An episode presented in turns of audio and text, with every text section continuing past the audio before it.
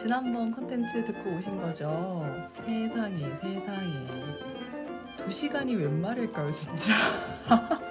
제가 녹음 최종본 이제 올리고 나서 시간을 보고 진짜 깜짝 놀랐어요. 그래서, 아, 뭔가 목이 계속, 물론 이틀에 나눠서 녹음을 하긴 했습니다만, 그럼에도 불구하고, 야, 근데 두 시간 전시 리뷰는 아, 너무 상세한 거 아닌가? 이런 생각을 좀 하긴 했는데, 근데 저도 사실 좀 이렇게 조절을 어떻게 해야 될까 고민이 되는데 이건 일본 사람들 잘못이에요. 왜냐면 제가 이야기 드렸죠. 일본 사람들이 지금 룸을 16개나 쪼개두는 바람에 적어도 여러분들께 어떤 카테고리와 주제로 룸이 쪼개져 있었는지는 소개를 해드려야 되니까. 근데 제가 그때 되게 생각보다 정말 유명한 작품들 있죠. 그런 거 특히 제가 윌리엄 터너는 정말 이렇게 훅 지나갔고 존 컨스터블도 훅 지나가면서 설명했던 것 같은데도 불구하고 시간이 그렇게 많이 쓰였어요. 그래서 근데 저는 차라리 어, 너무 간략하게 소개해서 이걸 잘 모르겠다. 이 전시가 어떤 걸 얘기하는지 잘 모르겠다. 이렇게 넘어가는 것보단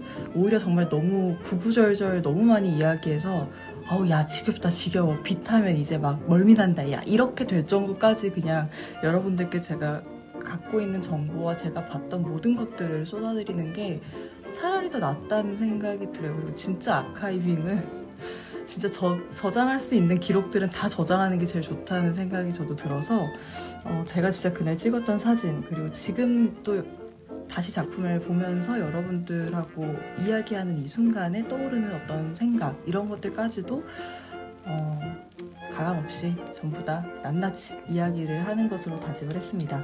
지금 절반까지 왔어요, 여러분. 그래서 혹시 만약에 지금 왜, 왜 intro부터 갑자기 왜 이렇게 굉장히 흥분해서 막 난리지? 막 이런 생각이 들으시면 여러분 지난 컨텐츠의 일부가 올라갔어요. 제가 어, 일전에 아주 어, 일본 여행 다녀오면서 오사카의 나카노시마 미술관에서 진행된 테이트 미술관전 빛 이라는 테마로 어, 터너 인상파부터 현대로 라는 전시를 여러분들께 리뷰해드리겠다라고 이야기를 드렸고 제가 총 16개로 섹션이 나누어져 있는 이 전시를 어, 7번 방 어, 맞아. 또 7번 방의 선물 영화도 생각나네요. 어쨌든 그 7번 방 시작하기 전에 이제 제가 한 챕, 한 이제 색, 이렇게 덩어리를 끝냈습니다. 사실 그냥 한 덩어리라고 말해야 될 것 같아요.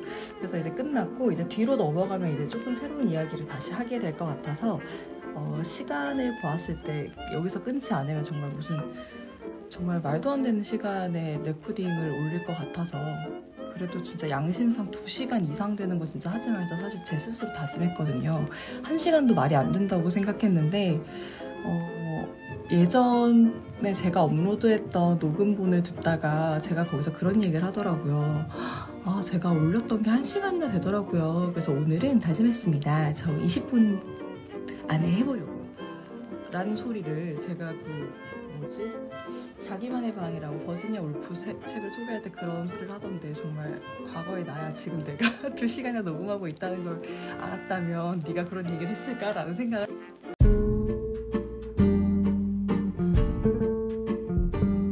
어쨌든 뭐 과거의 저에 대한 질타는 그쯤 하는 걸로 하고요. 어, 바로 이제 본론으로 들어가야죠. 진짜 사실 이제 2부 안에 이제 마무리를 해야 되기 때문에 남아있는 거를 제가 과연 얼마나 떠들지 잘 모르겠어요. 그래서 여러분들께 우선은 오늘, 오늘이라고 하기엔 너무 웃기다. 사실 전 지금 연달아서 녹음을 하고 있는 중이긴 한데요. 이거 정말 마무리 잘 해서, 음, 정말 전시를 직접 보시지 않았지만, 아, 어떤 작품 나왔는지 내가 알겠고, 어떤 맥락으로 전시가 흘렀는지도 오케이 알겠다. 라는 것까지 여러분들이 생각하실 진짜 대박 너무너무 잘 된 거고요.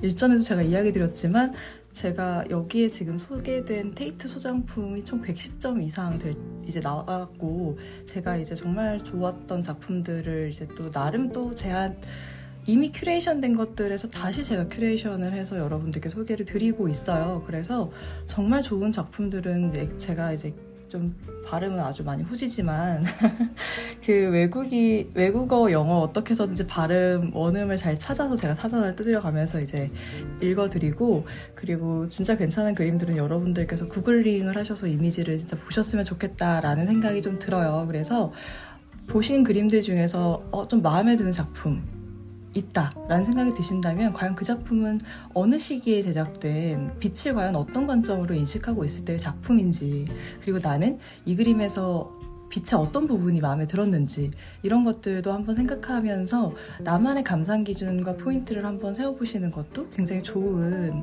어, 좀 제 오늘의 팟캐스트를 듣는 요령이지 않을까라는 생각이 듭니다. 그래서 그림 정말 제가 천천히 잘 소개해 드릴 거고요. 그리고 각각의 테마별로 16개의 전시실 중에 지금 7번째 전시실을 제가 소개해 드릴 예정인데 각 전시실별로 어떤 주제를 가지고 지금 어, 기획이 되고 진열이 되었는가 작품들이 이것들도 천천히 잘 소개해 드리도록 하겠습니다. 일, 저의 입장에서는 사실 약간 그것도 있어요. 약간 산업 스파이처럼 일본 애들의 전시를 아주 꼼꼼하게 염탐을 잘 해서 나는 우리나라에서 이거보다 훨씬 더 유의미한 전시를 나중에 기획하는 정말 그런 멋진 학예사가 되고 싶다. 약간 이런 느낌도 있어서 여러분들께 꼼꼼하게 외국 전시를 리뷰해드리는 게 특히 제가 갔다 온 것에 대해서 어, 저한테도 굉장히 큰 도움이 되고 있어요. 그러니까 어, 혹시라도 만약 어, 문인 씨가 우리 때문에 또 고생하는 거 아니야? 이런 생각 하실까요, 과연?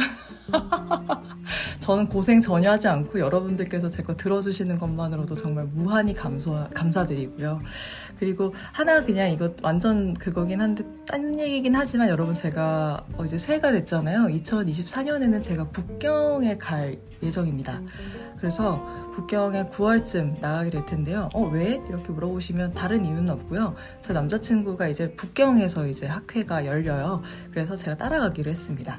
그래서 저는 가서 그럼 그 학회 참여하느냐? 아니죠. 저는 가면 아무것도 아는, 아는 게 없는 걸요. 저는 가속기에 대해서 아는 게 아무것도 없습니다. 그래서 저는 가서 자금성도 보고 그리고 어, 제일 중요한 건 북경 고궁박물원을 보려고 하는데요. 고궁박물원에서 하는 그때의 전시도 제가 여러분들께 지금처럼 샅샅이 낱낱이 털어서 여러분들께 이제 아주 잘근잘근 제가 잘 씹어가지고 소화 잘 되게끔 만들어서 어, 소개를 내년 이제 내년이 아니죠. 올해 9월이 지나면 제가 여러분들께 할 수 있을 것 같습니다. 어, 11월에 굉장히 중요한 시험이 있으니까 9월에 다녀오자마자 바로 리뷰를 바로 하는 게 제일 좋긴 하겠네요. 네. 어쨌든 꾸준히 달리는 어, 무인 열차가 될 거고요.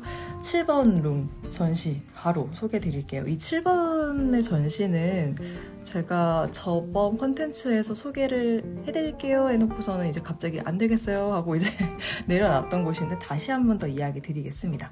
7번의 전시는 어, 카테고리가 이렇게 돼요. 제목이 자연계에 강한 관심을 품었다. 19세기 후반의 유럽 화가 들 기술이나 사회의 급격한 변화에 반응한다. 지난번 6번 전시실 같은 경우에는 19세기를 살았던 사람들이 이제 어, 주로 나왔어요. 그러다 보니까 거의 대체로 19세기 중반 이라고 생각하시면 돼요. 1850년을 전후로 해서 가장 19세기 중반부에서 어떤 흐름이 나타났는지를 보셨다고 생각하시면 되고 지금은 19세기 후반의 유럽 화가들이니까 생물년이 대체로 20세기 초까지 넘어간다고 생각하시면 될 것 같아요.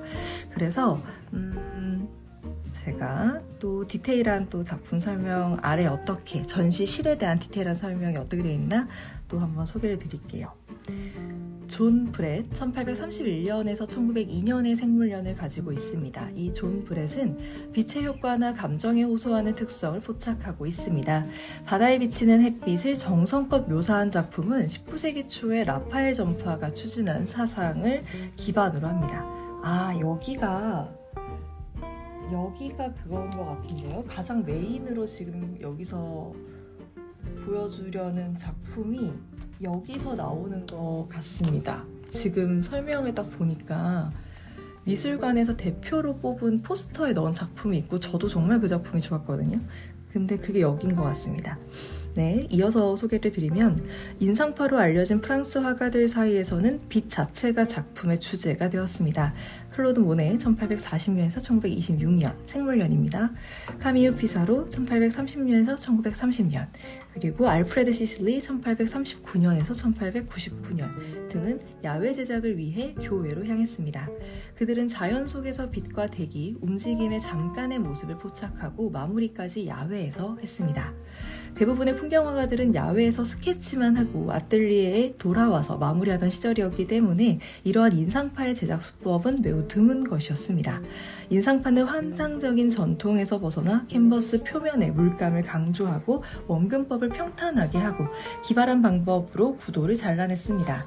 원래 인상파 그룹은 1860년에서 1900년 사이에 활동했지만 그 혁신적인 접근 방식은 20세기 유럽과 북미의 화가들도 매료시켰습니다.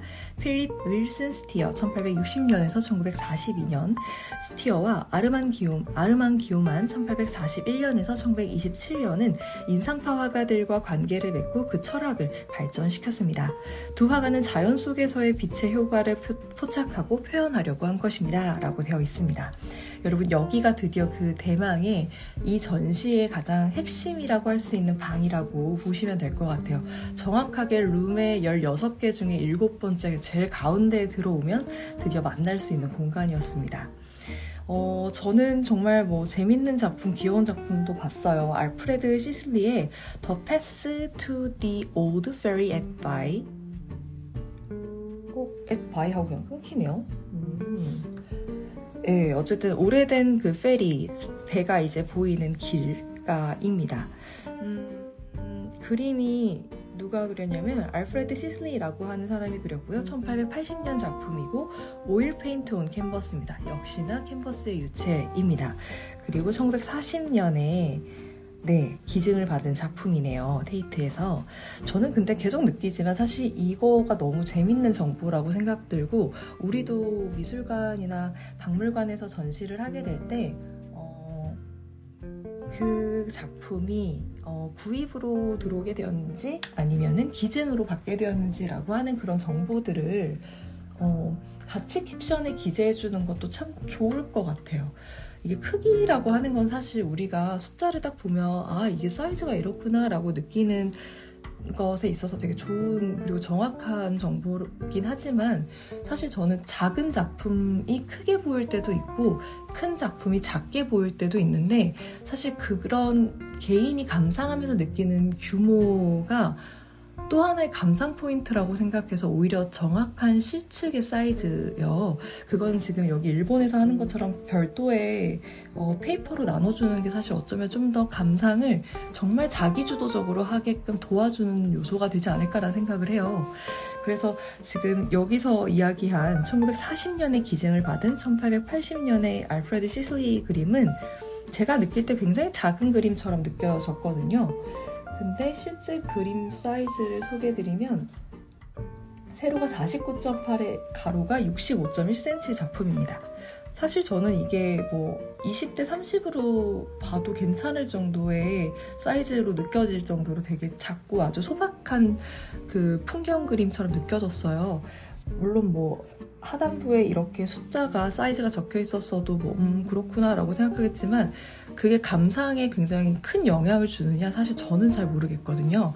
그래서 어, 저는 지금 사실 이 나카노시마 미술관에서 보여주는 캡션이 사실 굉장히 또 대단하게 예쁘게 캡션을 우리나라는 정말 캡션 디자인도 예뻐서 너무 좋거든요. 근데 여기는 별거 없어요. 그냥 하얀색에 까만색 프린트해서 그냥 우리 그 플라스틱에 그 사무실 가면은 이름 표지해두는 그 자리 표지해두는 그 이름표 아세요? 그러니까 그런 느낌으로 그냥 집어 넣어놨는데 근데 결국은 내용이 더 중요하다는 거죠. 근데 저는 이렇게 내용을 넣어둔 거는 굉장히 괜찮다고 생각을 합니다.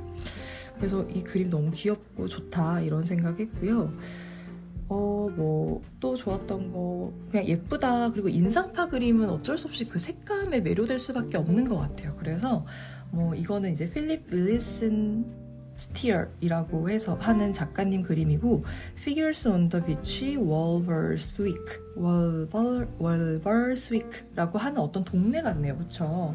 1888년에서 89년경에 제작된 작품으로 보이고, 1947년에 테이트에서 구입을 했습니다. 네, 이것도 역시나 캔버스의 유체인데요. 색감이 어, 막 지금 여기서 보면은 그 해변가의 사람들을 그린 거거든요. 근데 해변가라고 하면 우리가 흔히 떠올리게 되는 색감 있죠. 그냥 모래사장의 노란색 그리고 뭐 좀 이렇게 햇볕 받으면 약간 황금빛처럼 보일 정도의 밝은 그리고 이제 사람들 뭐 이렇게 있을 거로 생각되는데 여기 해변가에는 노란색이 없어요. 그리고 어 그 약간 핑크뮬리 색깔 같은 게 칠해져 있는데 지금도 사실 어, 이게 정확하게 어떤 스타일일까라는 생각은 들어요. 근데 음, 재밌는 거는 이렇게 뭔가 하나의 이렇게 대각선으로 딱 끊어서 왼쪽은 바다, 오른쪽은 뭐 모래사장 이런 식으로 구분하지 않았어요. 바다는 바다, 그리고 어딘가 촉촉하게 젖은 땅, 그리고 사람들이 약간 이, 이 정도면 물속에 잠겨 있는 느낌인 건지 배를 타고 있는 건지 다리 위에 있는 것 같기도 하고 굉장히 그러니까 묘한 구도로 그려서 진짜 알 수 없는 무언가인데 어 근데 색감 자체가 너무 예뻐서 저는 또 눈여겨서 봤습니다. 그리고 이제 클로드 모네의 작품이 두 개가 나왔었는데요. 사실 제 생각에는 클로드 모네의 좋은 작품들을 테이트에서 주진 않은 것 같지만 어쨌든 그래도 모네의 작품이었습니다. 어 뭐였냐면 클로드 모네의 The Seine of Port Villez라고 하는 작품이었고요. 1894년 작품입니다. 세느강의 그 어떤 면을 그린 거겠죠? 제가 느낄 때도 그랬어요. 이렇게 우리가 되게 큰 어, 강이나 뭐 저수지, 댐 이런 데 보러 가도 어떤 한 부분만 우리가 딱 캡처해서 본다고 생각할 때 산이 있고 양끝을 그냥 깔끔하게 딱 잘랐을 때 그 반영이 정확하게 물, 깊, 물이 깊을수록 이제 또 반영이 딱 잘 되죠. 그래서 그 산이 정확하게 뒤집어져서 이걸 이제 외국에서 어, mirror image라고 표현하시던데 그런 식으로 이렇게 딱 반사가 된 그 모습만 딱 보이게 지금 그린 그림이거든요. 어, 그래서 이것도 역시나 캔버스의 유채고 테이트에서 1953년에 구입을 했습니다. 음, 클로드 모네의 서명이 일단 일품이에요. 그 굉장히 그 하늘을 반사하고 있는 부분이 이제 되게 밝게 돼 있는데 거기에 클로드 모네의 서명이 너무 예쁘게 들어가 있고요. 그리고 85년의 기념까지 완벽하게 표현되었고 크게 많은 색감을 쓰지는 않았는데 원래 그 물안개가 많이 껴인, 끼는 지역일수록 색감이 한번 이렇게 회색빛으로 한번 싹 덮이잖아요. 근데 그 뿌연 색감이 주는 묘한 안정감 아실까요, 여러분? 약간 차분해지는 마음. 아침에 이제 우리가 되게 겨울 아침에 어, 습윤한 어떤 대기를 만나게 되면 제가 가끔 그런 생각 한 적 있어요. 그런 하늘을 만나면 출근하기가 너무 싫어요. 그냥 집에 가만히 앉아서 커피 한 잔 따뜻한 거 내려서 그냥 그걸 멍하게 보고 싶을 때가 있어요. 그 안개를. 그런 날 출근할 때는 어쨌든 에너지가 움직이려면 날 자체가 되게 밝고 막 뭔가 쨍한 느낌을 줘야 되는데 이렇게 막 안개 끼고 막 약간 회색에 짙은 빛은 오히려 사실 되게 사람을 이렇게 어쩐 어떤 면에서는 다운시킨다고 느낄 수 있지만 사실 그게 그 사람이 그게 사실은 또 되게 내면에 집중하기 굉장히 좋은 컨디션으로 만들어 주거든요. 그런 날씨들이. 그런 점에서 모네의 지금 이 그림은 정말 이렇게 흐린 날 어, 약간 안개가 스변하게 꼈는 상황에 모네 특유의 그런 인상파 그림이라고 여러분들 상상하시면 되겠습니다. 저는 솔직히 이 그림이 오 했는데 진짜 결국은 제 눈을 사로잡은 건이 어, 나카노시마 미술관에서도 대표로 꼽았던 포스터에 있는 그림 그 그림이 저도 진짜 대박이긴 했어요. 바로 존 브렛의 작품이고요. 여기 여기 22번 작품이었네요. 존 브렛의 작품이고 이것도 여러분들 진짜 꼭 검색을 해서 봐주세요. 제가 다시 한번 읽어드릴게요. 화가는 존 브렛 그래서 B-R-E-T-T 이렇게 된 존 브렛 그리고 작품 이름은 The British Channel Seen from the Dor 이 뭐야 Dorsetshire Cliffs 이것도 다시 정확한 발음 여러분들께 들려드려야 되죠. 어, 저는 갑자기 딴소리를 좀 해드리자면 저는 네이버 웨일이라는 브라우저를 사용합니다. 이 브라우저의 좋은 점은 오른쪽에 사전과 파파고가 항상 준비되어 있다는 건데요. 그래서 저는 바로 이렇게 검색을 해볼 수가 있는데 돌스 셜 잉글랜드 남부의 주 이름이에요. Dorsetshire 이렇게 발음하네요. 그러면은 다시 작품 이름 소개드리면 The British Channel Seen from the Dorsetshire Cliffs Dorsetshire,이라고 하는 절벽으로부터 본 그 영국의 채널이니까 그 어떤 항구를 본 거 아닐까 그런 생각이 드는데 아래에 작품 설명이 있어서 제가 작품 설명을 읽어드리겠습니다. 영국 출신의 브렛은 초기에는 밝고 정교한 정교한 풍경화의 명수로 명성을 떨쳤습니다. 라파엘 전파와도 교류를 가지고 있고 종교적인 모티프를 작품에 도입도 했습니다. 그 후 자신의 항해 경험을 살려서 바다나 해안 등 친숙한 주제에 임하게 됩니다. 브렛은 1870년 여름에 대형 스타 노선 범선이었대요. 이 스타 노선 바이킹호로 잉글랜드 남서쪽 해안을 항해한 이 작품은 그때 기록한 자세한 정보와 스케치를 바탕으로 그려졌습니다. 브렛은 화가이자 천문학자이기도 하며 과학적인 관점에서 대상에 접근했습니다. 라고 이야기를 합니다. 이렇게 어떤 면에서는 이렇게 쭉 다 함축된 지금까지 우리가 쭉 봤던 작품들 룸 1부터 지금 룸 7에 오기까지요 있었던 빛을 연구하는 예술가들의 방식들이죠. 그것이 전부 다 누적이 돼서 이 작품에 이제 집대성되었다. 라고 생각하셔도 될 것 같아요. 이 작품은 테이트에서 어떻게 갖게 됐냐면 미스스 브렛을 통해서 1902년에 기증받았습니다. 근데 이걸 기증하실 수 있었구나라는 게 좀 되게 멋져요. 그리고 저는 그런 생각도 들어요. 아내의 결정으로 인해서 존 브렛은 적어도 테이트에서 이 작품으로 정말 위대한 화가구나라고 기억이 남게 되었으니까 어, 이게 참 재산이라고 하는 게 그리고 소중한 사람의 어떤 무언가의 흔적을 기증한다라는 게 참 쉽지는 않지만 진짜 좋은 작품들은 이렇게 기증하면 영국뿐만 아니라 지금 일본 그리고 하물며 일본과 전혀 상관없는 대한민국에 살고 있는 저로 저의 마음도 울리게 되잖아요.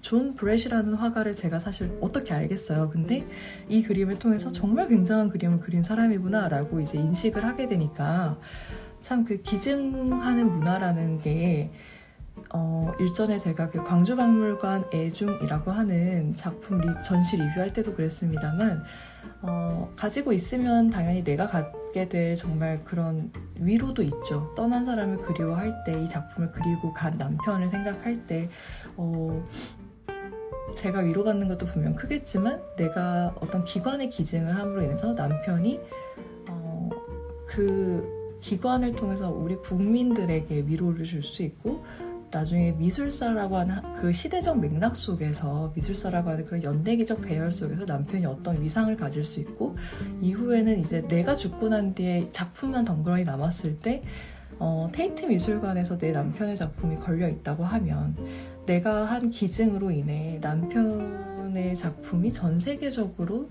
많은 사람들에게 영감을 줄 수 있는 그 당시에는 내가 좀 더 볼 수 있지만 그걸 포기하고 테이트에 기증한 걸 거잖아요. 그러니까 저는 그 미세스 브렛 여사의 선택 에 대해서도 굉장히 박수를 보내게 되는 진짜 작품이 좋았거든요. 이것도 사실 제가 캡션을 어, 캡션의 규모 사이즈, 실측 사이즈가 없었기 때문에 제가 사이즈를 모르고 봤는데 진짜 거짓말 안 하고 그냥 정말 정말 평화로운 어떤 무슨 지중해 바다 잉글랜드 남서부 해안 이런 거 잘 모르고 그냥 내가 만약 꿈꾸는 어떤 천국의 물론 저 종교는 얘기 드렸지만 무교에 가까운 불교입니다. 아 불교에 가까운 무교입니다. 무교에 가까운 불교는 되게 대형망덕한 거 아닌가 그쵸? 아, 네. 저는 네, 불교에 가까운 무교인데 그냥 이제 뭔가 네, 불교에서는 그 우리가 가고 싶은 그 곳을 어디라고 그러나요? 득도에서 열반하면 가는 곳이 어딜까요? 어쨌든 근데 가장 단순하게 천국과 지옥을 말할 때 내가 천국에서 만약 바다라는 그러니까 천국에 지금 우리가 살고 있는 세상과 비슷한데 가장 이상적이고 아름다운 바다를 내가 만난다면 이럴 것 같다 라는 생각이 들게 하는 작품이었어요 그러니까 저절로 천국 그러니까 약간 현실에 존재하지 못할 것 같은 바다를 만난 느낌이에요 작품이 어떠냐면 가로가 굉장히 좀 비율이 긴 어, 세로가 1이라고 치면 가로가 한 3 정도 되는 느낌의 비율이거든요. 네, 그런 비율인데 어, 정확하게 반 해수면 반 하늘입니다. 그리고 어, 중앙에서부터 바다로 해가 정말 고스란히 내려오는데 여러분들도 많이 보셨을 거예요. 그 해가 있고 앞으로 구름이 지나가면 구름이 두껍지 않으면 보통 그 사이로 햇빛이 이렇게 나오는데 그 나오는 게 빛의 선이 좀 보이는 거 여러분들도 많이 보셨을 거예요. 네, 그 그런 날 유달리 굉장히 막 holy하잖아요. 막 세상에 오늘 무슨 날인가? 막 이런 생각 들면서 저 종교는 없지만 어 holy holiday 이렇게 하면서 스스로 굉장히 어떤 의미를 부여하게 되는데 그런 햇살을 만날 때 근데 지금 이 사진 속 그림이 그런 모습이에요. 그리고 바다가 이분이 이제 천문학과 이런 거에도 관심이 많았다고 하셨잖아요. 과학기술에. 바다에도 당연히 응당 햇볕이 비치는 부분과 비치지 않는 부분에는 음영이 생기게 되죠. 근데 그 음영이 정말 정말 정밀하고 정말 뭐랄까 정성을 다한 느낌이 딱 들어요. 그리고 아주 작은 범선. 자기가 탄 범선일 것 같아요. 근데 그걸 굉장히 작게 그렸어요. 이 바다에 엄청 큰 그 대양의 모습을 보여, 표현하기 위해서 작은 범선이 하나 그냥 딱 띄워져 있습니다. 저는 제가 이런 바다를 보고 보게 되면 바다에 들어가고 싶은 게 아니라 이 바다를 계속 눈으로 담고 싶을 것 같아요. 근데 그걸 너무 많이 충족시켜주는 작품이고, 개인적으로 제가 이 작품 감상을 꽤 오래 서서 했는데, 사진도 찍고, 욕심 내가면서 했는데, 우리나라 사람들에게 없는 없는이라고 하면 좀 약간 그런가? 근데 약간 제가 우리나라에서 전시 볼 때 못 느꼈던 아 일본 사람들의 그 특유의 조심성과 그 배려 있잖아요. 툭하면 스미마생 스미마생 하시는. 근데 제가 그게 좀 늘 과하다고 생각했어요. 그런 배려들과 친절함이 그래서 약간 진실되지 못하다고 느낄 때도 있고 항상 늘 의심의 눈, 초리로 왜 스미마생이지 이렇게 생각하고 그랬는데 제가 이거 볼 때 너무 느꼈던 게 뭐냐면 제가 사진을 찍으려고 왜냐면 좋은 구도는 딱 여러분들 아시죠? 가장 작품이 정 중앙 안에 딱 들어올 수 있게 찍으려는 구도에 계속 사람들이 서 있는데 어. 그 우리 화장실 한 줄 대기하는 것처럼 그렇게 서 있어요. 그리고 이렇게 찍으려고 이렇게 슬쩍 느낌만 줘도 그걸 알아채고 싹 옆으로 살짝 비켜주세요. 찍으신 분은. 그리고 감상할 때도 옆으로 비켜주시고 제가 사진을 찍고 있을 때 뒤로 다들 돌아가 주시고 물론 여기가 전시 space가 굉장히 넓었기 때문에 그런 게 가능했는데 만약 그게 불가능하게 거리를 좁혀서 찍게 될 때는 고개를 숙이고 지나가 주시더라고요. 작품을 감상하시고. 제가 그래서 너무 당황하면서 제가 이걸 빨리 찍고 떠나드려야겠다라는 마음이 절로 들 정도로. 그래서 저도 제가 찍을 때 저의 다음으로 기다리고 계시던 일본 분이 있으셨어서 엄청 빨리 찍고 뒤로 확 나왔어요 바로. 그래서 그분이 바로 들어가서 찍으시고 그리고 어떠한 사람들도 작품 앞에서 자기 자신을 담아서 찍는 그런 자기애적인 모습을 아무도 보여주지 않았습니다. 제가 그것도 사실 좀 놀랐어요. 저도 작품 앞에서 사진을 그래서 거의 안 찍다가 하나 그냥 좀 현대작은 좀 뭔가 세련돼 보여서 갖다 왔다는 인증샷을 인스타그램에 올리고 싶어가지고 찍었는데 진짜 거의 아무도 작품 앞에서 사진을 안 찍으시더라고요. 진짜 그 작품 자체만 감상하시는 모습에서도 조금 놀래고 그리고 무엇보다 정말 굉장히 사람이 많았는데 사사사삭 움직이는 그런 소리만 들리지 막 대화 소리 하나도 없고 말소리 없고 그냥 그, 그 가드들이 진짜 많았어요. 제가 역대급으로 감시를 많이 받았던 전시인데 여기가 근데 뭐 감시를 많이 하셔도 뭐 못 찍 사진을 못 찍는 작품들이 있으니까 감시하시는 건데 저는 또 저의 또 몰카 슬길로 다 잘 찍긴 찍었어요. 근데 그분들이 이제 중간중간에 안내를 하세요. 작품 관람하실 때 뭐 사진 촬영은 안 되고 어, 이 작품은 관람하실 때 동영상이 촬영이 안 됩니다. 이런 걸 말씀하시더라고요. 우리나라에선 또 그냥 가서 조용히 그냥 이야기하시는 이야기 해 주잖아요. 그 사람한테 어 그거 하시면 안 돼요라고. 근데 여기는 그냥 이게 정해진 시간마다 그걸 계속 반복해서 말씀하시더라고요. 그래서 아 약간 그런 소리 외에는 어떠한 다른 소리도 들리는 게 진짜 없었어요. 그래서 지금 소개드린 이 존 브렛은 미세스 브렛께서 작품을 기증했던 그 취지를 잘 되살려서 여러분들께도 꼭 이 작품을 소개를 드리고 싶고 제가 또 이 그림을 당연히 이번 에피소드의 대표 작품으로 어, 소개를 이미지는 담아드릴게요. 근데 진짜 한번 진짜 작품을 테이트에서 검색해서 보시는 것도 추천을 드립니다. 얼마나 좋아했으면 제가 사진을 진짜 겁나 많이 찍었습니다. 네, 진짜 많이 찍었고요. 그리고서 뭔가 굉장히 또 인상적인 어, 작품을 만났는데 어, 실내를 찍은 작품이었어요. 근데 이거를 제가 어, 룸이 지금 바뀐 것 같은데 이 룸에 대해서는 별로 관심이 없었나 봐요. 아예 쓱, 쓱 찍질 룸에 룸이 바뀌었거든요. 룸 8으로 넘어와서 제가 어, 비렐름 해몰 해머쇼이 비렐름 해머쇼이 비렐름 해머쇼이라고 하는 인테리어 실내라고 하는 작품이고 1899년에 예, 캔버스 유체 그림인데 이것도 제가 좀 인상적이어서 찍었어요. 그때 어, 이게 룸 8인데 룸 8을 제가 찍지 않았습니다. 그래서 이 작품은 소개드리기가 어려운데 혹시 관심 있으시면 어떤 그림이냐면 어두운 실내인데 이거 진짜 약간 어, 박찬욱 감독님 작품 같은 결이에요.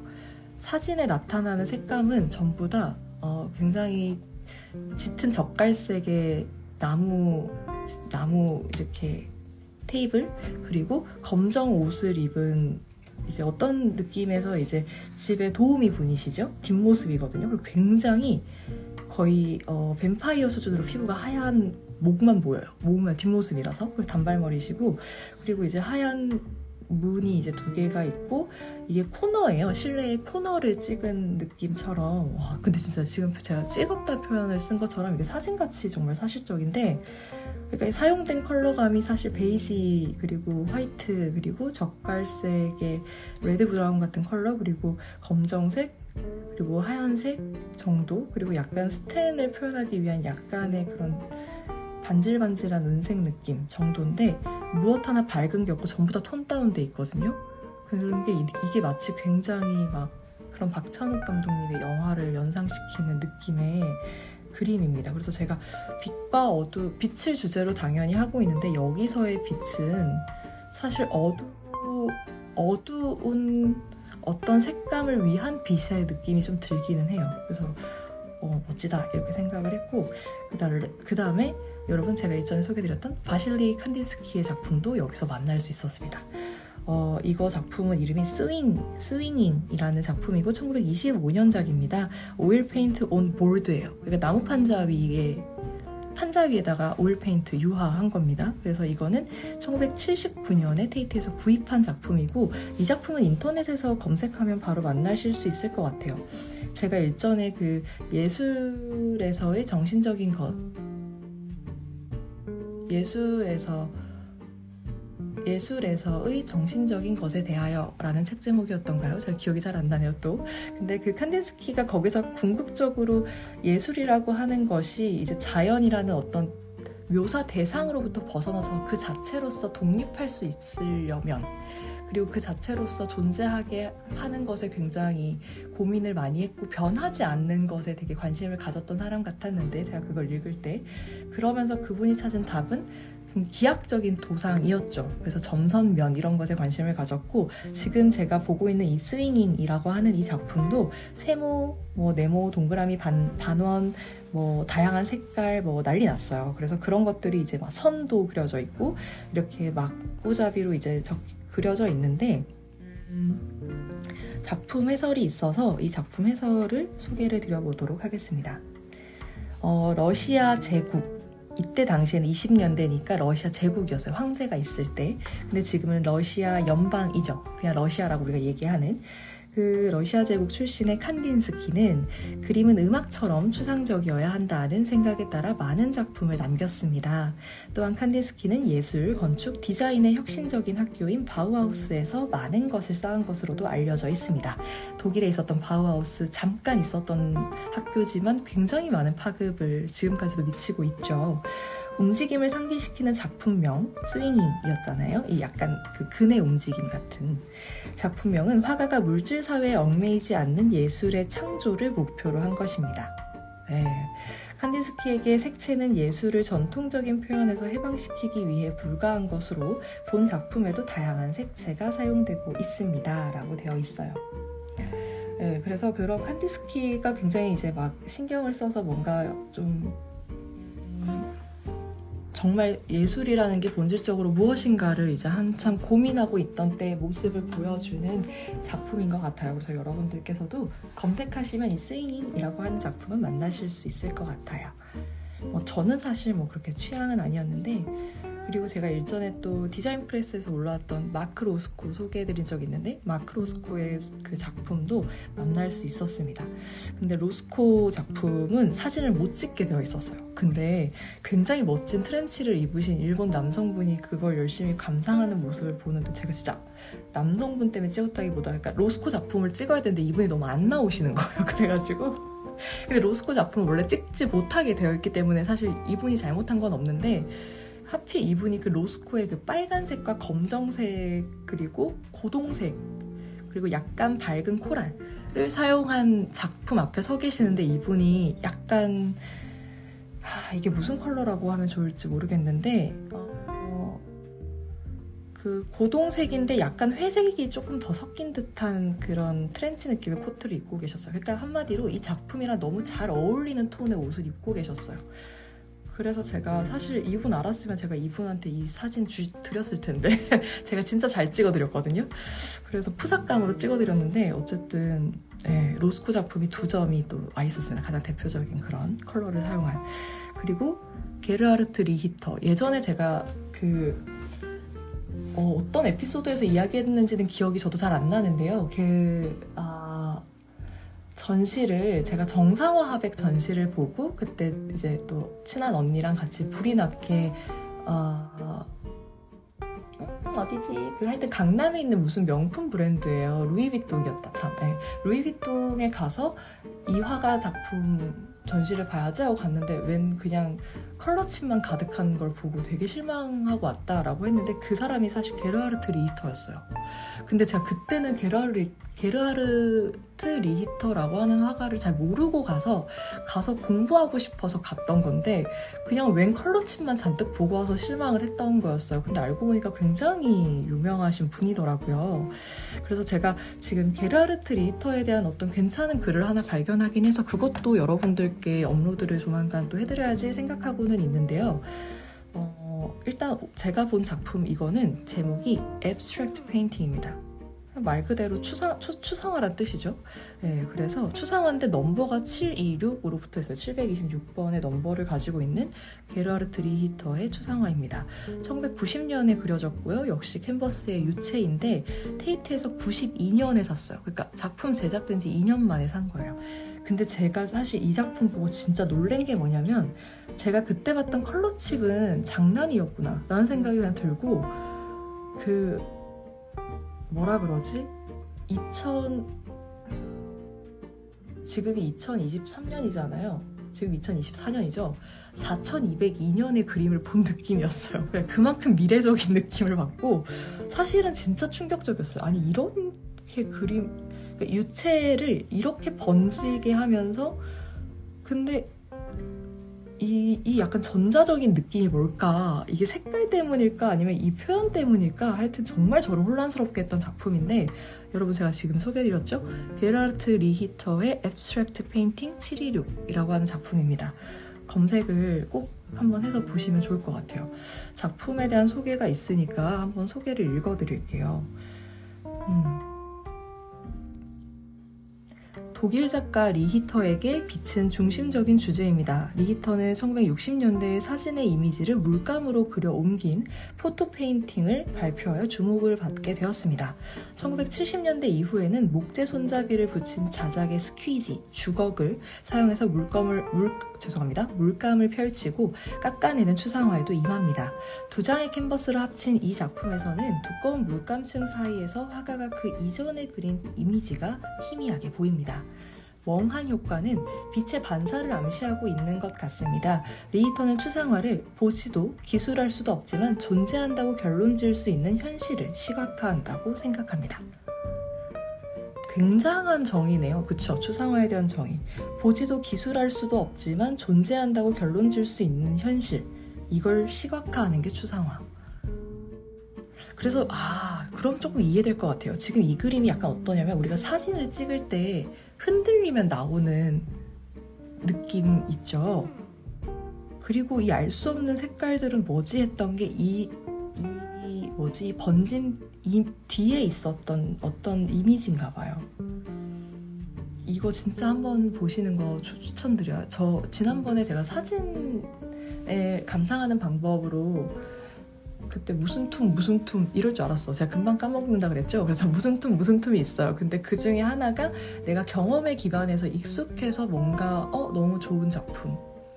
예, 네, 그래서 그냥 라이크 정도로 끝나는 작품과 러브에서 진짜 충격적으로 막 한 번도 경험한 적이 없는데 세상에 이럴 수가? 라는 생각이 드는 love의 감정을 표현할 수 있는 무슨 툼의 사진 그게 있는데 지금 이 작품이 저한테 지금 그런 느낌이에요. 완전 충격, so, surprising, amazing. I have never seen before. 막 이렇게 이야기할 수 있는 뭐라는지 모르겠어요. 저도 어쨌든 그런. 그리고 뭐 그 뒤로는 이제 그냥 계속해서 약간 인스타그램 느낌의 전시였습니다. 그래서 뭐 그 뒤로는 제가 룸 소개도 안 해드리고 있잖아요. 그래서 룸 10 뭐 다 그냥 지나왔고요. 그렇게 해서 이제 룸 11, 룸 11이 바실리 칸딘스키가 있었습니다. 그리고 마크 로스코와 게라르트 리히터가 룸 12에 있었고요. 어, 제임스 터렐의 그림도 있었네요. 근데 찍지도 않았네요, 저는. 제임스 터렐도 유명한데요, 그렇죠? 그리고 제가 마지막에 있었던 작품인데 이거는 설명을 못 찾았어요. 작품 설명. 근데 그냥 마지막 피날레로 너무 완벽하다라는 생각을 하게 됐던 작품인데요. 뭐냐면 우리나라에 한번 오셔도 좋을 것 같은데 이 작품은 어, 올라 세상에 올라퍼 올라프라고 읽을 뻔했어요. O L A F U R 이거든요. 올라퍼이겠죠? 올라퍼 엘리아슨 엘리슨 올라프 엘리슨이라고 읽는 게 맞을 것 같은데 올라프 아닙니다 여러분 네, 제, 여, 이거 제목은 작품 제목은 Stardust Particle이에요 Stardust Particle 미립자네요 행성 미립자 네. 2014년 작품이고요. 재료가 어떻게 돼 있냐면 스테인리스 스틸 그 다음에 translu translu translucent mirror filter glass. 굉장히 뭔지 모르겠어요 저도. 이게 반 반조명 반조명의 mirror 반조명의 mirror가 뭘까요? 네, 그리고 와이어 그리고 motor and spotlight 이렇게 돼 있는데 이게 사실 어떻게 생겼냐면 규모는 이제 그냥 직경으로 계산해서 이게 원형 원형 구체처럼 돼 있거든요. 그래서 170cm인가 봐요. 그래서 이게 천장에 매달려 있는데 사실 막 예쁘게 매달린 것도 아니고 그냥 투박해요. 근데 이거 자체에 지금 빛을 쐈는데 그 안에 아까 그 약간 제가 반 반조명이라는 표현을 썼잖아요. 그러니까 그 미러 글라스들이 이렇게 약간 형태가 굉장히 딱 정형화된 게 아니라 어, 오각형으로 뭐 그냥 막 비정형의 오각형이에요. 그래서 막 그런 것들이 막 있고 그다음에 스테인리스 스틸이 겉에서 감싸고 있어요. 얘를. 그래서 진짜 그냥 어떤 어떤 행성 같아요. 근데 이 행성이 이제 어, 빛을 받으니까 그 안에 들어있는 무작위로 막 랜덤하게 들어가 있는 그 글래스들이 반사가 되면서 이 주변의 전시 공간 전체가 흰 벽이었는데 거기에 그 반사돼서 반짝이는 그 글라스들이 막 그러니까 한마디로 미러볼 같은 거예요. 근데 진짜 어떠냐면 미러볼처럼 생겼는데 미러볼처럼 생겼는데 샹들리에의 화려함을 전달하는 그림 아 그림이래 그 설치 미술이었거든요.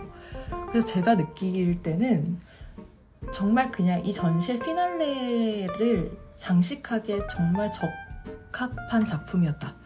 라는 생각이 들고 겉으로 보기에 굉장히 투박하고 깔끔하지 않은 형태죠. 근데 어, 이런 단순한 형태에서 제가 샹들리에를 연상하게 될 정도로 화려함을 느꼈으니까 저는 사실 이 작품도 진짜 마음에 들었었어요. 그리고 사람들이 좀 신기했던 게 우리는 여기 어떤 인재책도 없었어요, 이 작품은. 근데 이제 뭐 당연히 위에서 떨어질까봐 그 밑으로 들어가진 않겠지만 우리나라 사람들은 어쨌든 그 큐, 이게 정, 방향, 이게 직방향으로 되어 있는 전시실 공간 전체를 다 쓸 텐데, 다 돌아다니실 텐데, 근데 일본 분들은 다 약속한 것처럼 그 작품이 매달려 있는 장소, 매달려 있는 위치를 반대로 벽에 다들 붙어서 개미처럼 다 이동을 하고 있는 그래서 저도 그 규칙을 뭔가 따라야 할 것 같아요. 그래서 전 좀 더 가까이 가서 그걸 보고 싶었는데 다 그 벽면에 붙어서 작품을 감상하고 계시니까 아무도 가까이 가지 않았어요. 그래서 어, 그냥 멀리서만 봤어요. 사실 저는 이, 게 너무 궁금했거든요. 이 재료를 좀 더 자세히 보고 싶고, 안에도 어떻게 생겼는지 좀 더 들여다보고 싶고, 밑에서도 올려다보고 싶고, 막 이랬는데, 아, 정말 일본 분들이, 아유, 정말.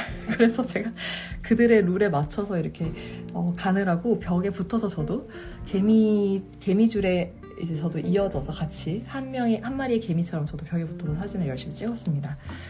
그리고 이 전시를 이제 전 다 감상을 하게 되었는데요. 어, 생각보다 여러분 이거는 조금 깔끔하게 빨리 끝난 느낌인가 했는데 또, 또 이것도 굉장히 긴 이야기를 하게 되었습니다. 그럼 전시에 대한 리뷰를 이제 마무리 한번 해볼까요?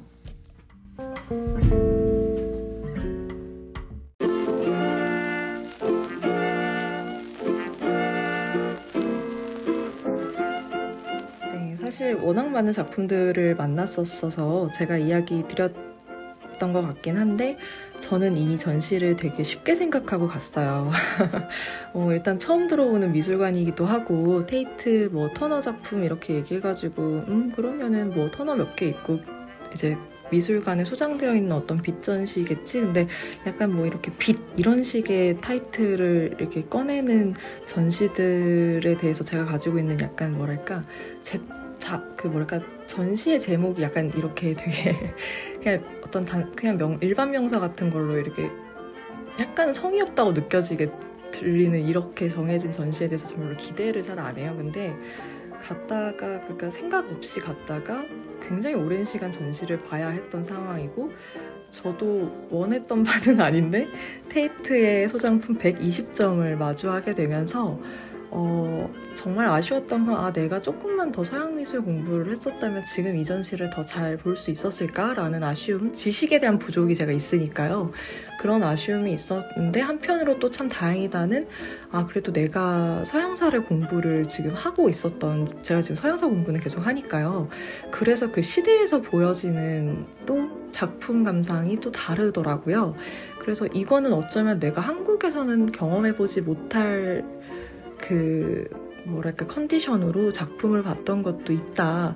그래서 어쩌면 가장 작품을 아무것도 모르는 상태에서 제일 보여지는 대로 잘 느끼고 오는 전시였던 거 아닐까라는 생각을 해서 저는 되게 만족을 많이 했습니다. 전시를 보고 나서. 나왔을 때도 그 기프트샵이 아주 잘 돼 있었어요. 그리고 도록을 3만 원이면 살 수 있었거든요. 그래서 이제 남자친구는 잘 아니까 뭐 도록 살래 이랬는데 진짜 고민을 했어요. 도록을 살까 말까를. 근데 안 샀습니다. 그리고 굿즈들도 살까 고민하던 게 있었는데 안 샀습니다. 왜 안 샀냐면 전 나중에 진짜 테이트에 가서 도록을 사고 싶더라고요. 그래서 그냥 이번에는 좋은 전시 잘 받고 테이트에 소장되어 있는 작품들이 어떤 거구나 라는 걸 난 이번에 잘 알았으니 언젠가 나는 영국의 테이트를 꼭 가야겠다.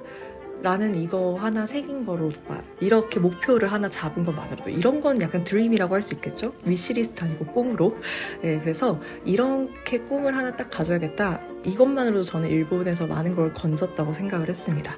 그래서 언젠가 제가 여러분들께 진짜 어, 문인의 예술기록소에서 테이트를 다녀왔던 것에 대한 리뷰를 하는 날이 오지 않을까요? 그쵸? 지금은 나카노시마에서 테이트 소장품을 본 이야기를 제가 전해드렸지만 언젠가는 제가 예술기록소에 테이트에 직접 다녀온 이야기를 하게 될 날을 꿈꾸면서 네, 오늘의 전시 리뷰는 이렇게 딱 마치는 게 좋을 것 같아요. 작품들을 하나하나 여러분들께 뜯어서 이야기 드리고 막 저도 막 다시 감상을 하게 돼서 진짜 저도 이 전시를 이제 한 줄로 저 나름의 감상으로 딱 정리를 할 수 있게 된 것 같아요. 그게 이제 지금 얘기한 테이트 가자. 테이트, 영국 테이트를 반드시 다녀오자. 이게 이제 제 한 줄 감상평입니다. 작품 너무 좋았고, 그리고 캡션 표기 방식도 너무 좋았고, 일본 전시에서도 제가 배울 게 되게 많았다라는 것도 있었고요. 그리고, 음, 무엇보다 일본의 일본 국민들의 전시 감상 태도에 대해서도 그동안 제가 선입견 갖고 그런 그런 약간 가식적인 뭐 친절한 배려 막저막 의심하고 맨날 그렇게 봤는데 아 이분들의 그거는 그냥 어쩔 수 없이 몸에 배어 있는 태어날 때 이미 장착돼서 어떻게 할 수 없는 근데 진짜 이렇게 공공장소에서 그 배려가 굉장히 크게 티가 나는구나. 그런 생각이 들었던 또 새로운 경험을 또 했었습니다. 미술관이라고 하는 장소에서의 일본 분들의 행동을 특히 거기에 한국인은 진짜 저랑 남자친구밖에 없었거든요. 그래서 저는 진짜 제대로 그 일본 문화를 몸으로 겪, 일본의 그 감상 문화를 몸으로 체험하고 온 것 같은데 여러모로 정말 잘 다녀왔다라는 생각을 제 스스로 진짜 많이 하면서 나왔는데 남자친구한테 이렇게 물어봤어요. 오늘 본 작품들 중에서 제일 기억에 남는 게 뭐냐? 어, 그 사람이 하는 말은 중간에 앉아 있었을 때가 제일 기억에 남는다라고 했습니다. 제가 진짜 뭐 그럴 수도 있어요. 왜냐면 쉴 수 있는 공간을 찾기가 110점을 관람할 때 당연히 중간에 한번 앉아서 쉬어야 돼요. 근데 어 그런 소리를 해서 그냥 음 그래. 뭐 그냥 여러분 그냥 그래요. 뭐 같은 사람이랑은 재미없죠. 저랑 똑같은 사람이면 재미없습니다. 친구로서 재밌는데 연인으로서 그리고 앞으로 함께 인생을 살아갈 사람으로서 제가 지금 만나고 있기 때문에 그런 점에서 저랑 이렇게 달라야 이런 사람이 있어야 저도 덕분에 어 저기 가서 앉으면 되는구나 하면서 앉게 되고 하거든요. 실제로도 전시 구경하다가 남자친구 어디 있지 이렇게 찾는데 의자에 앉아 있더라고. 그래서 아니 의자가 저기 있네 하면서 저도 앉았어요. 첫 의자 발견을 세상에 저희 남자친구가 했더라고요. 저 그래서 아유 기특해가지고 아주 네, 볼을 잡아 뜯어버렸습니다. 그래서 저도 덕분에 잘 앉아서 쉬었고요. 어쨌든 뭐 다음번 이야기 드린 것처럼 올해 9월에는 제가 북경을 갈 건데 북경을 가게 되면 북경 고궁박물원에서 하고 있는 전시 중국회와 아마 만나게 될 것 같아요. 북경 고궁은 원래 갖고 있는 작품부터가 워낙 좋은 작품들이 많기 때문에 어, 여러분들께는 이제 중국회화를 한번 제대로 소개드리게 되는 기왕이면 진짜 중국 산수화 전시를 제가 만났으면 좋겠어요. 저는 산수화를 전공한 사람이기 때문에 그래서 어, 기대는 되는데 그리고 왠지 인터넷에 들어가면 예정 전시를 볼 수 있을 것 같지만 일단 참고 있겠습니다. 오늘도 이거 사실 1, 2부에 걸쳐서 두 개 올라가는 지금 컨텐츠인데 긴 전시에 대한 리뷰를 이거 여러분 절대 한 방에 다 들으시면 진짜 아 주무실 때 들으셔도 괜찮겠네요. 주무실 때 들으시고 낮에는 진짜 꼭 어, 나눠서 들으시길 바랍니다. 진짜. 여러모로 항상 늘 긴 컨텐츠를 올릴 때 늘 송구스러워요. 정말 이게 그냥 단순히 죄송해요 라고 끝나야 하는 느낌이 아니라 정말 마음을 다, 온 마음을 다해서 너무 미안하고 막 그래요. 근데 저도 참 욕심쟁이여가지고 어쩔 수가 없어요. 얘기를 안 할 수가 없어서 결국에는 또 이렇게 많은 수다를 떨게 되었습니다. 긴 시간 그리고 긴 전시 리뷰 들어주시느라 너무 고생 많으셨고요. 이번에 이제 이 숙제 딱 끝났으니까 또 가볍고 깔끔하고 어, 라이트하게 넘어갈 수 있는 또 컨텐츠들로 다시 몇 개 돌아오도록 하겠습니다. 감사합니다. 지금까지 문인이었습니다.